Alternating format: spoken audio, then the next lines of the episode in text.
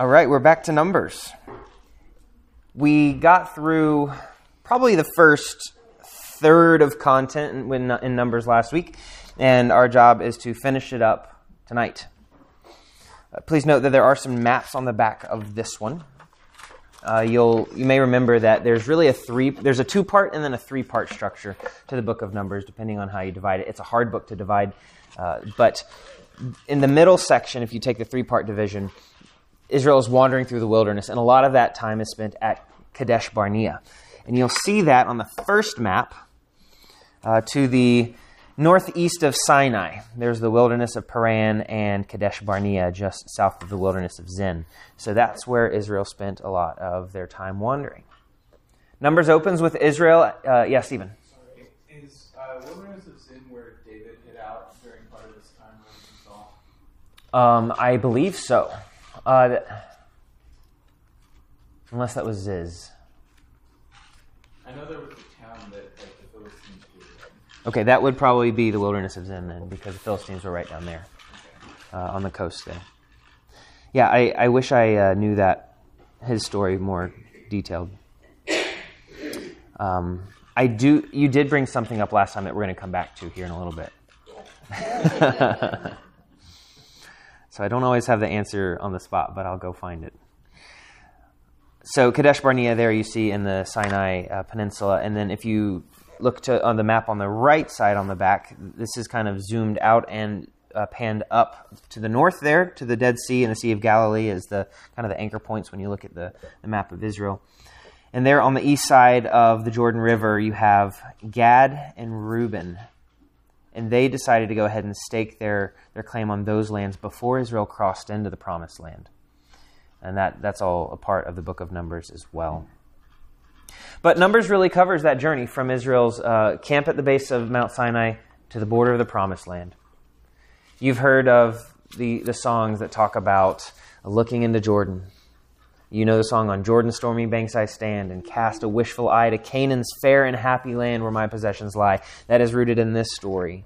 The longing that we're going to go to that land that has been promised, a land flowing with milk and honey, and all our enemies will be no more. It's a good promise, and it will be fulfilled. It has been, already not yet kind of way. All right, Book of Numbers, uh, flip back over to the front. You'll remember there's, uh, there's the first generation of Israel, generally good or generally bad. First, first generation of Israel in the wilderness. It's bad. They were not uh, permitted into the promised land. And then you have the second generation, and there's a lot of hope around them. They're presented very positively. Maybe these are going to be the ones. And indeed, they are the ones that God used to take Israel into the promised land, but we see that they also were just as fickle as the first generation. Now, there seems to be, this is uh, an interesting thing I was reading about the book of Numbers. There seems to be this question about Moses' authority.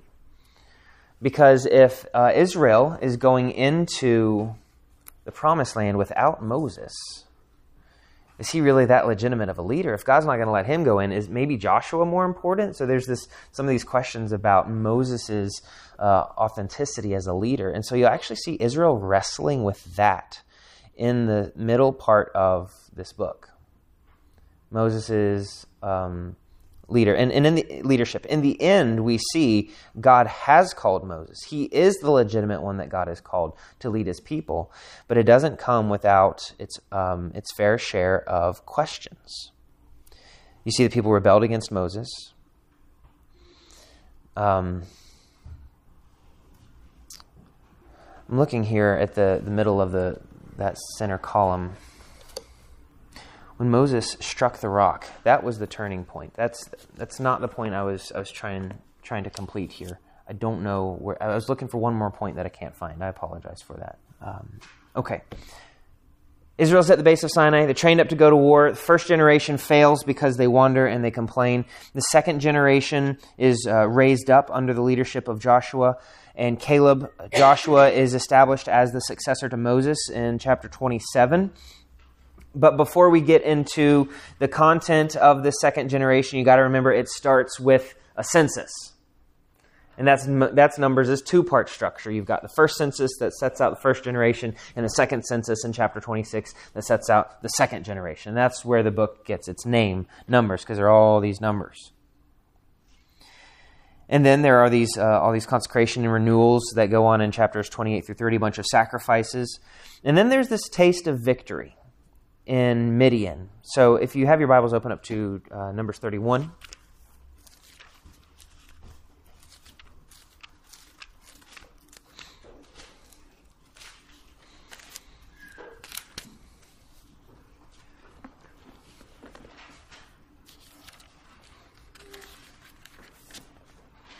Here you see a really optimistic explanation of what is happening in Israel.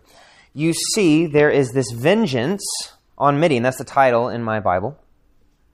Uh, Numbers 31, verse 1. The Lord spoke to Moses, saying, Avenge the people of Israel on the Midianites. Afterward, you shall be gathered to your people. Okay, so this was God telling Moses, uh, You're going to see a victory here. This second generation, we're in the second generation, they're going to get this foretaste of victory because they're about to go into the land and conquer the land, and then they're about to experience victory after victory after victory. And so this is uh, kind of prepping them to get this taste of this victory that's coming. And then immediately, Reuben and Gad, maybe they get too comfortable, they just go ahead and settle down. Say, well, we took this land, let's just stay here, rather than waiting to enter into the promised land. Now, I, I can definitely see myself, I would be tempted that way. Oh, we've been wandering for like two generations now. This is a pretty good land. Can't we just stay here? Rather than waiting for God to fulfill his promise. It, it, would, it would make a lot of sense to me. Like, I'm tired. My family's tired. We've had enough of this, this nomadic lifestyle. Let's just sit here and uh, there seems to be con- some concession, and it's like, all right, fine, you can stay. And it, with a as much blessing as can be, they they uh, they stay there in the land on the east side of the Jordan.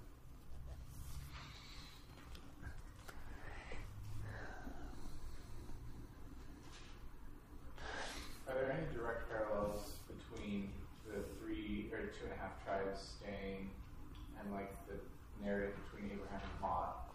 Because they're kind of taking up the same area that Lot decided to. Oh, that's a good question. Not quite, but Yeah, that's a good question. I do not have an answer for that. that's okay. I wasn't trying. Um, yeah. And then you, there's this final preparation of the nation to enter the land after there's a little bit of like the boundaries uh, defined. Uh, after after there's a recap of Israel's journey, and then Moses gives this final exhortation. Uh, then we head into just these final uh, preparations: the the tribal chiefs, the Levites, and their cities, the cities of refuge, uh, and then uh, that that brings us up to the end of the book. Okay. The message and the theology. Let's here's here's where the, where things get um, to me really interesting at a biblical level because you start to see how these ideas are woven in through all of Scripture. First of all, we see God's faithfulness in the face of faith in the face of Israel's unfaithfulness, and that is the recurring theme: first generation unfaithful, and then God is patient. You've heard of the cycles of repentance and rebellion and forgiveness and repentance and rebellion.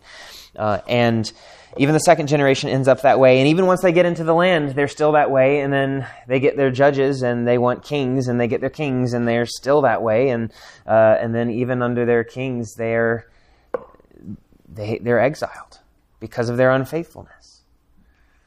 So it, it leaves you wondering is, has God just messed up by choosing people? Are people just in general just the wrong choice?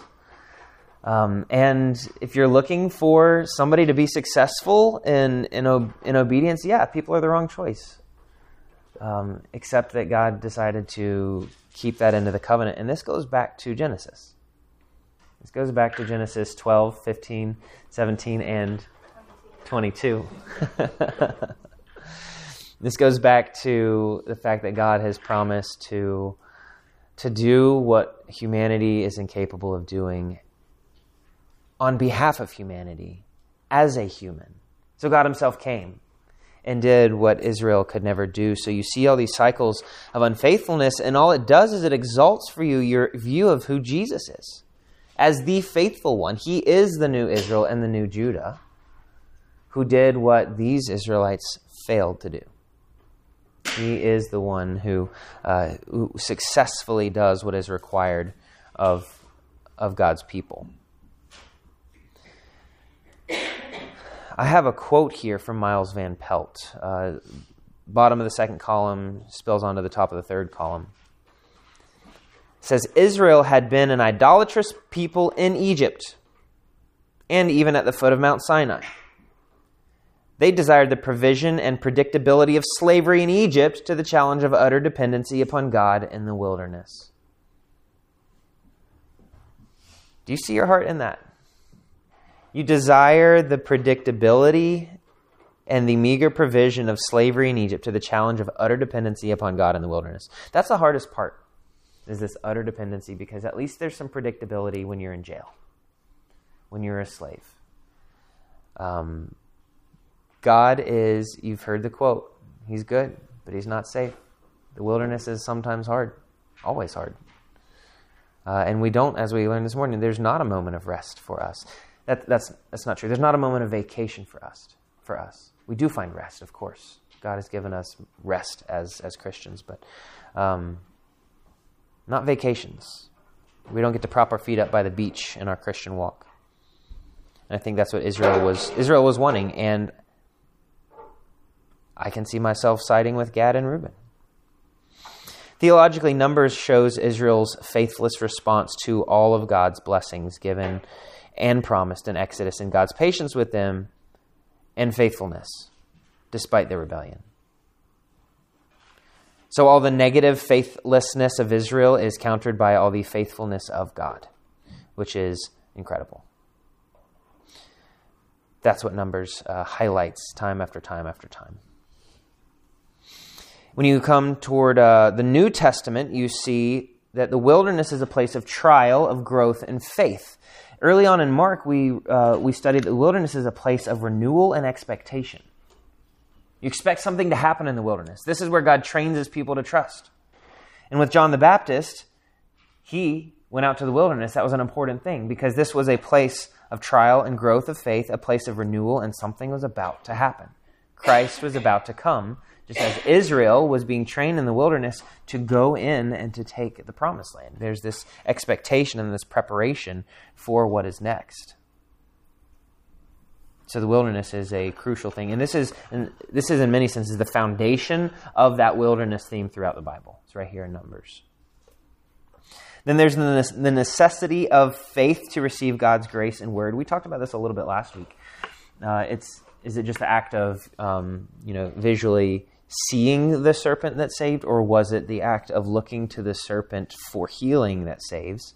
Uh, the point is, it's, it's looking to receive God's grace with faith and to receive His word by faith uh, that one is saved. And it's necessary. You have to look in faith.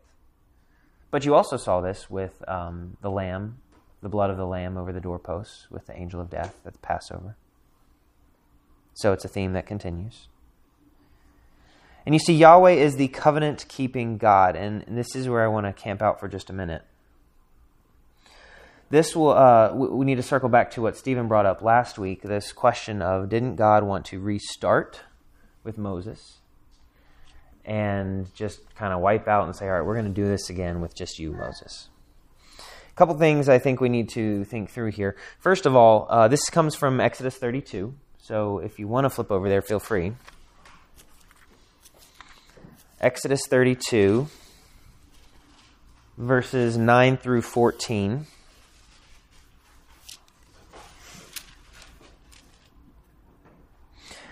The Lord said to Moses, I have seen this people, and behold, it is a stiff necked people. Now, therefore, let me alone, that my wrath may burn hot against them, and I may consume them, in order that I may make a great nation of you. What covenant does that remind you of? Noahic covenant. I'm going to wipe out all this wickedness and start again with you. And then making a great nation out of him, what covenant does that remind you of? The Abrahamic covenant. Is God replacing the Abrahamic covenant? Is God saying, oh, I'm not going to do it with Abraham anymore? Well, um, we need to ask, first of all, would God be unjust to do this? No. Would God be breaking his covenant promise to do this? If he was promised to Abraham, I'm going to save you and, and, and your, your generations after you, and I'm going to do what you can't do for you, and he says, Now I'm going to wipe you out, is he breaking his covenant?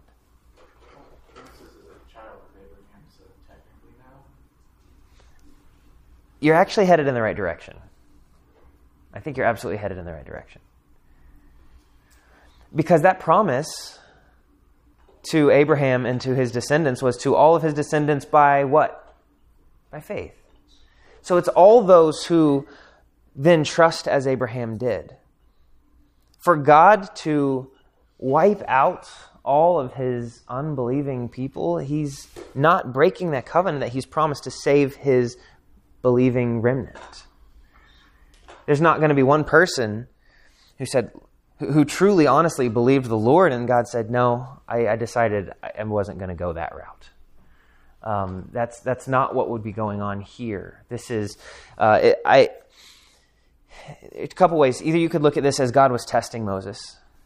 Um, could also be God was uh, his his um, emotions were portrayed in in a human sense because it seems like Moses is able to change God's mind.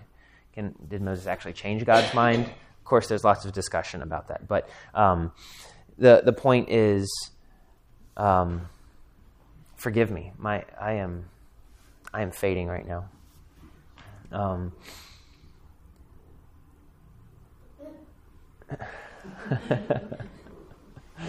oh man, I apologize. Um, God's the way that God keeps his promise doesn't always look the way we expect. Because in just a, few verses, um, uh, I'm looking here and no, this is this is in Numbers. In in uh, in Numbers, right before the second generation steps up, you actually start to see that God has already been keeping His promise to the Israelites in a very tangible way. So if you go to Numbers chapter um,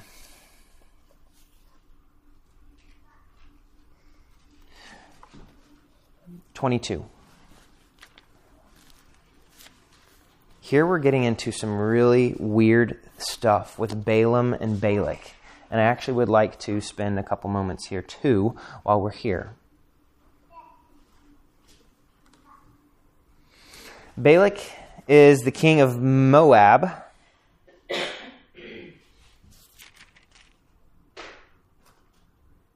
And he called on this seer named Balaam and asked for curses. He said, Hey, Balaam, I'll pay you if you'll come and curse the Israelites for me. That's that's pretty much how the story goes. And so Balaam's like, No, I'm not going to do that. Um, and then there's he gets called again, and there's this um, this strange encounter where uh, Balaam's donkey uh, talks to him. So think for a minute if you're if you're Balaam um, and your donkey starts talking to you, and you talk back. You're used to some weird stuff. And I mean that seriously. I think Balaam was probably in some dark arts. As somebody who was regularly called upon to give blessings and curses, um, very possibly um, involved with bad, bad spiritual forces, spiritual forces of darkness. Uh, now we see this is this one's unique because Balaam also ends up receiving revelation from God Himself, and a call from God Himself. So this could have been a turning point in the life of Balaam. But Balak, uh, in this story, he brings Balaam along and he says, um, "Can you come up on this mountain and curse Israel?" And Balaam had just since he, since his donkey talked to him, and the angel he was able to see the angel of the Lord standing there first of all, Balaam didn't even seem surprised that the angel of the Lord was there. He's just like, oh, angel of the Lord's there. If I had known that, I wouldn't have been mad at my donkey. That was more his response. Uh, and so again, that, I think that shows us Balaam. Uh, there, there really is a spiritual element to what Balaam has been doing as professionally. And so the angel of the Lord, the Lord actually tells Balaam, "Go, go with the men to Balak." But this is verse thirty-five. This is really important. But speak only the word that I tell you. So Balaam went on with the princes of Balak. So he did. He went to Balak, and Balak said, "All right, we're going to try a few times here. I'm going to take you up to this this uh, this point, this vantage point, and let's look out over Israel and curse them for me." And so, what does Balaam do? He comes up to that point, he looks out over Israel, and he blesses them because he has to speak what God has said, and God has revealed to him blessing over the nation, over these people. And so uh, I think this is important because in three different places, one, one commentator put this way, and I think this is really, really interesting. There was not a vantage point where you could see the whole nation and curse them all at once because they had grown so much, because there was so much multitude, so many. God had already made his people a great nation at this time, as he had promised to Abraham. Uh, so there is already this sense of God blessing his people. And of, of course, we would expect that because this is the promise keeping God. Uh, so, really, um, the story of Balaam and Balak is this, for me, is begun to raise some bizarre questions of spiritualism. And you turn to Jude, and when we were preaching, going through Jude, uh, Jude tells us don't, don't have the same error as Balaam. Balaam's error which is one of being a false uh, prophet, just kind of a uh, you know get paid to to say what what, what they want you to say kind of thing. Uh, this false teacher thing, Balaam seems to be mixed in to that category in the book of Jude. So I think multiple layers here. We talk about the talking donkey as if it's kind of lighthearted and funny, but really that's uh, it gets you thinking about the, the spiritual realm and, and the, makes you grateful for the protection that God has given his people uh, with his, his presence, his spirit in us, and his angels who, uh, who are around us and protect us. So, there you have the third point under the biblical themes Yahweh is the covenant keeping God. Forgive me if I have opened a bunch of cans of worms and not gotten back to them. Questions and thoughts on that right now? Okay. Uh, we see God will always preserve his people slash remnant. God will always preserve his people and his remnant. Um, I'll put it this way also when we were talking about whether God would be unjust to, to wipe out his people, even if there were believers, there are still temporal consequences for our sins. So for them to die for their sins, uh, yet live eternally by their faith is not unjust. Right? Christians still face the consequences of their sins. Uh, and sometimes it does result in physical death, but it does not result in eternal death. And so uh, I don't think that it would have been unjust for God to do that. Um, and I also don't think that, um, that God was. I don't think his mind was changed. I think this was one of those moments where when he came to Moses, it was um, a question of what kind of leader are you? And are you going to trust my word? Are you going to trust that I am a God who keeps my promises to my people uh, or not? So, there's my answer to your question from last week, Stephen. and then God's people await the promised land. This, uh, and then I put in parentheses, pilgrims. The Pilgrim's Progress, uh, we were given a really nice copy of uh, a kid's version of the Pilgrim's Progress for Elliot. Beautiful book and it's I think it does for a kid's book a really good job of taking the really important parts of that story, Pilgrim's Progress, and boils it down. If you've never read Pilgrim's Progress, you should read it. If you don't like to read, read the kids' version. The pictures are great. You, yeah, that's right. You can listen to it. And they make lots of abridged versions. Some are good, some are bad. Ten were bad, and two were good. There are, uh, sorry, bad joke.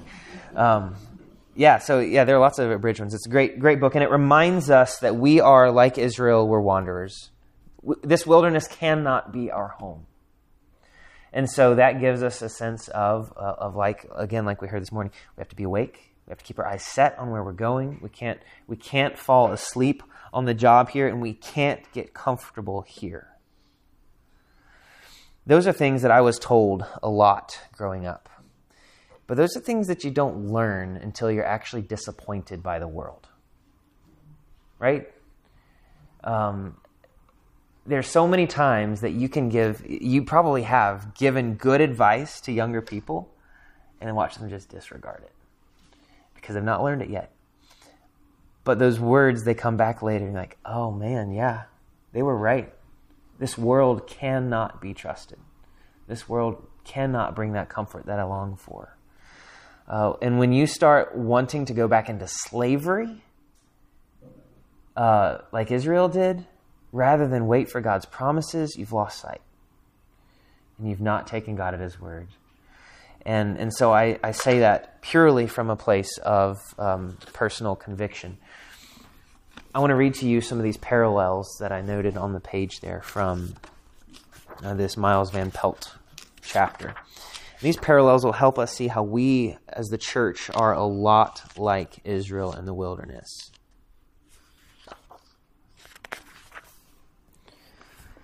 Like the wilderness generations, the most important and blessed aspects of life in the promised land have come to us in the wilderness.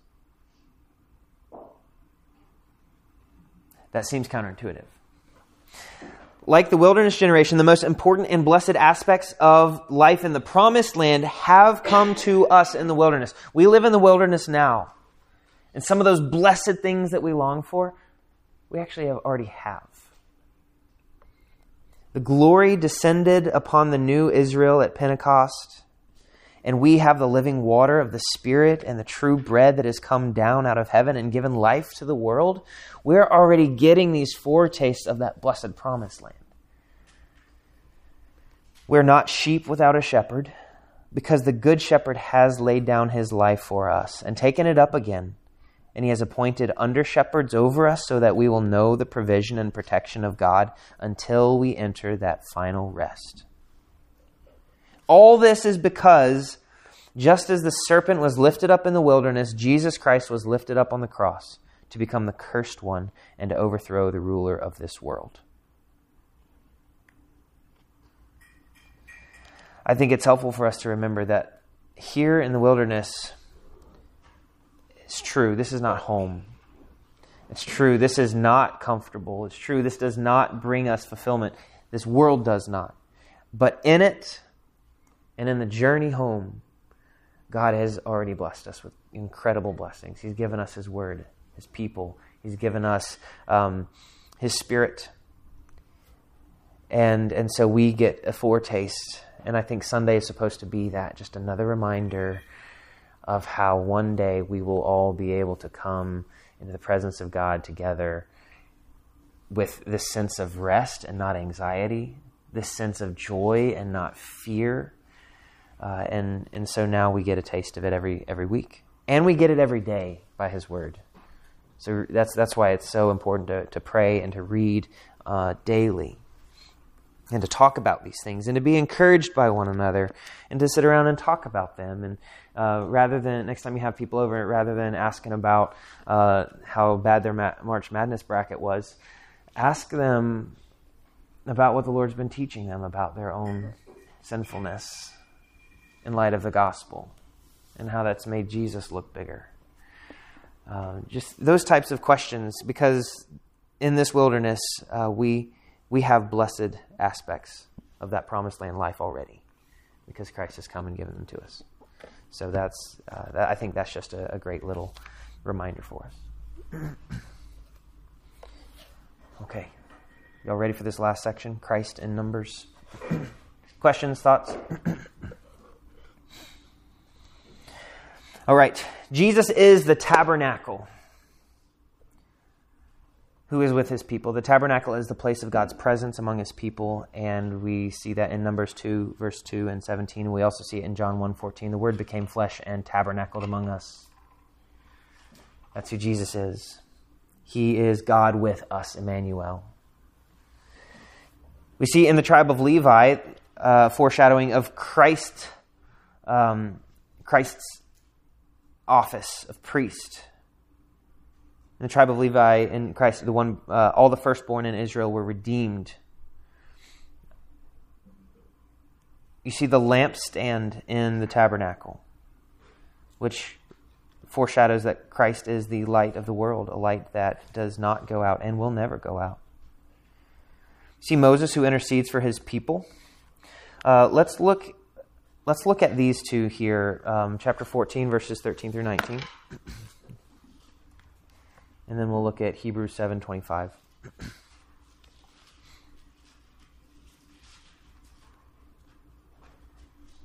If somebody will flip over to Hebrews 7:25, I'll ask you to read that here in a minute.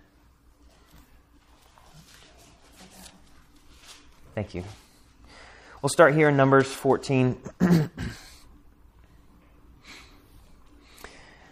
Verse 13. But Moses said to the Lord, Then the Egyptians will hear of it.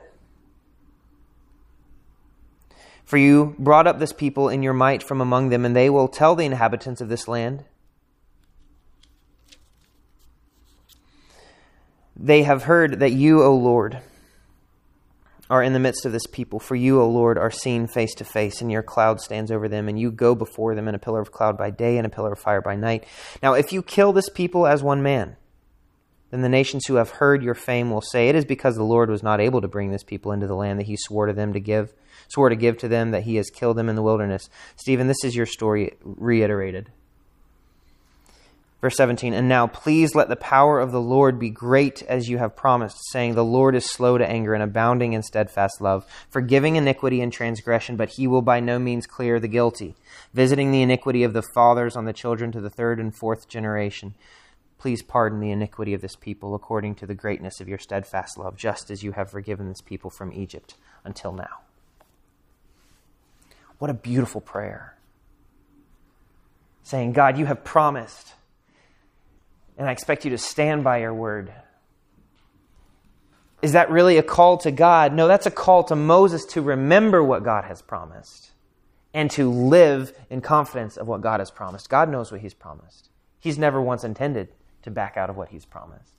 But this is a reminder. This can you imagine the training that God was doing in Moses' heart to get him to the point where he could pray this? That's what God was doing uh, for Moses. And it's, it's a beautiful prayer, verse 19. Please pardon the iniquity of this people according to the greatness of your steadfast love, just as you have forgiven this people from Egypt until now. Jesus prays as well for his people. Jesus also is the one who can uh, forgive sins. Moses can't forgive sins. Moses can only wait for Christ to forgive sins. Uh, Deanna, can you read for us the Hebrews uh, Hebrews seven twenty five? Therefore, he is able to save completely those who come to God through him, because he always lives to intercede for them. Mm-hmm. That's beautiful. And you get a glimpse of that with a high priestly prayer. See Christ praying for his people in John chapter 17.